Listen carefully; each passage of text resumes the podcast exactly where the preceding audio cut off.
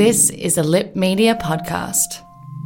Hello, chickens. It's the fabulous Adam Richard, and I want to know if you can hear me. Can you hear me? Can you hear my theories?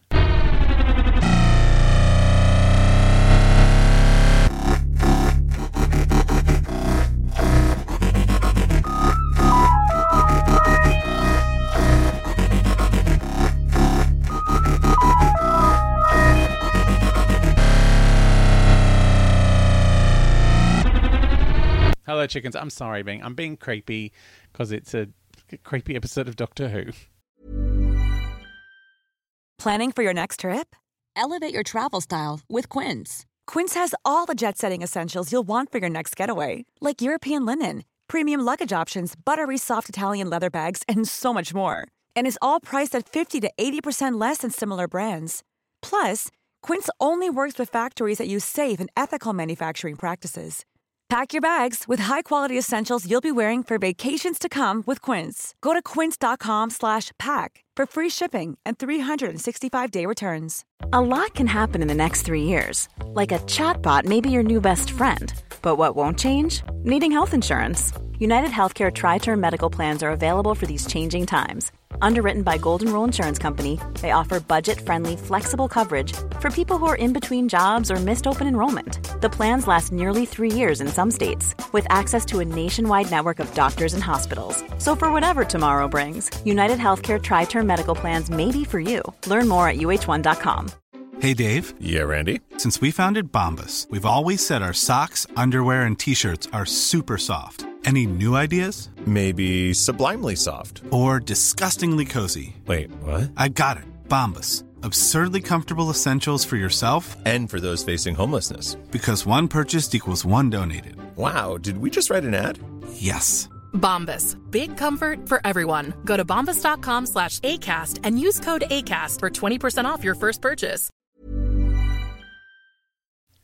Can you hear me? The latest episode of Doctor Who, very, very creepy, and I am very excited by it. Um, now, uh, when I left you yesterday, or last episode, or you know, 20 seconds ago, like time is relative in podcasting, like in the TARDIS. Uh, anyway, I wanted to talk about what happened to Yaz. Because it took up a big chunk of the episode, and I feel like it was an important moment. Not just a character moment, but I feel like it's an important moment, full stop. So last season, Yaz had a conversation with Willa, uh, who was being accused of being a witch um, uh, by Becka. Uh, and she talked about the bullying and not feeling okay and you know that and getting back on top of it. And this was another manifestation of that. We saw her dream where there was the very stern uh, police officer just staring at her like um and it was like oh she done something bad? And we saw her sister standing in the road. And when she finally had the memory of the moment um she had run off into the countryside and that police officer had been sent by her sister Sonya to go and collect her or find her. Um, she said she wasn't hitchhiking, uh, and also they like this. The episode started and they're marking this as an anniversary of this incident. Um, now, the incident obviously is part of the reason that Yaz has become a police officer herself. So she's obviously inspired by this woman. Uh, the fact that they're having an anniversary for it, and it just feels like she's run away, but she's not like seven. Um, but I guess she is at that age where running away can be possibly a, a really, really desperate and quite a dangerous act like if if she's a school age for instance like she's 15 16 who knows when this happened like but they've been celebrating it as an as an anniversary for a number of years uh Yaz is obviously in her 20s uh, if she's in the police force. Um, so it's been a few years. So this may have been supposed to have been when she was a teenager. And, you know, teenagers who run away end up potentially on you know, in all sorts of terrible, terrible states. Also, maybe it, it was, you know, rather than like if she was going to make a concerted effort to run away from home to somewhere, uh, you'd get a train and go to London, wouldn't you? You just go to a different city. What she was doing was walking out into the countryside. And I feel like there was an intentional finality to what she was doing. Um, uh, by the way, if this is causing difficulties with you listening to talk about this, uh, you can always call Lifeline if you're in Australia, 13 11 14. But I feel like she was making a decision to do something more drastic than just leave home.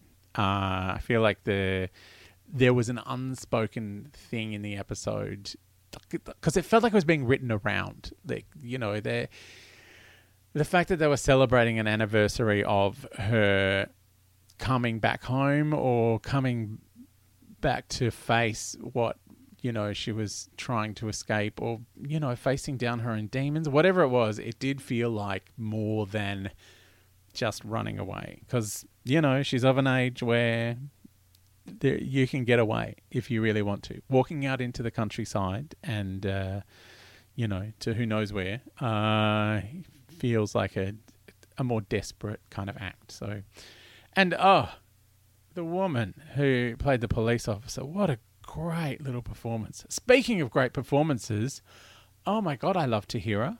Uh, watching the episode back a couple of times now, it feels weird that they go to Aleppo in Syria uh, just so so we can find out how lovely the Islamic hospitals were back then when it came to mental health. Like I loved it. I loved the also the foreshadowing it gave us to all of the other things that were going on, like uh, with with oh my god, lovely Tibo and his his confessions in the group therapy and the fact that he just didn't want to have people over. Like I've been there. Uh, I, you know, I've had the depression.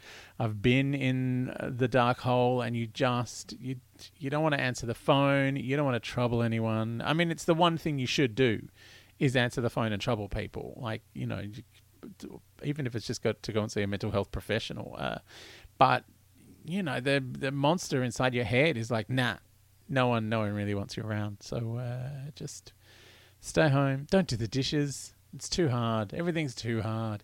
That is a. I read a great. Um, I read a great blog post about depression once, which was talking about the moment when you realize you're kind of like deep in it. And this is like I got to this point and I started taking. Uh, antidepressants, um, SSRIs, uh, and Uh, and I needed them because like I had I was in this place where you have what this person referred to as the unsurmountable task, the thing that is just too hard and you can't possibly bring yourself to do it.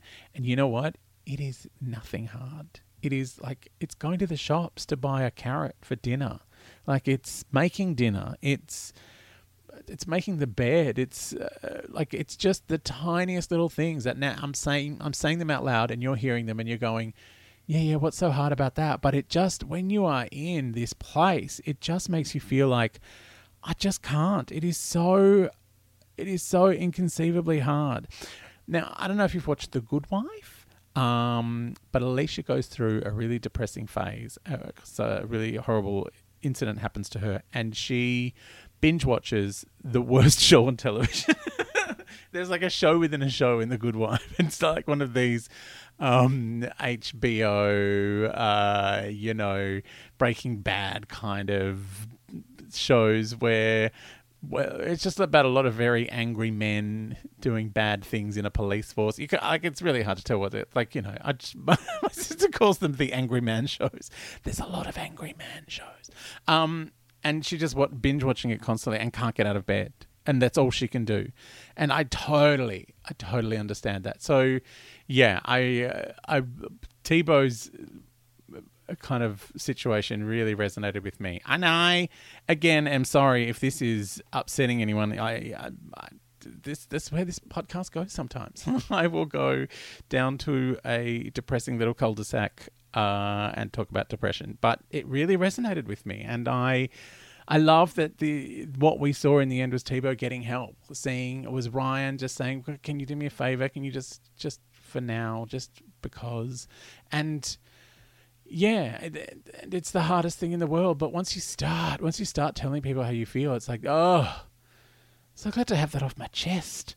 Uh, but it's not a quick fix. It is a long slog, and uh, yeah, you you will get worse before you get better, unfortunately. Uh, but yeah, I hope uh, I hope this hasn't upset anyone. It's it's been quite cathartic for me. I've I, I I know I haven't talked about anything enjoyable, but I have enjoyed talking about it, and I think that's you know that's one of the things that I enjoy about going to therapy. Uh, you know, I still go and see someone. Not every.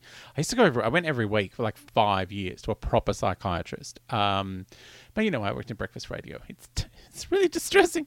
I had panic attacks. It's full on. Um, but yeah, it's. Uh, I, I still go and see someone every now and again when I feel like I need, you know, just to top up the emotional coffers, so to speak. But everything's good. I feel good. Uh, I'm enjoying this podcast. I'm enjoying talking to you guys, and life is great. Uh, anyway, I'm going to go for a run. Um, I have not done that for three weeks because I've had a cold and it's driving me mental. Uh, that's another thing that's good for your mental health. Exercise. Like, even if it's just walking around the corner, just go to the shops, go to the library. It's fun there. Okay, that's enough of my mental health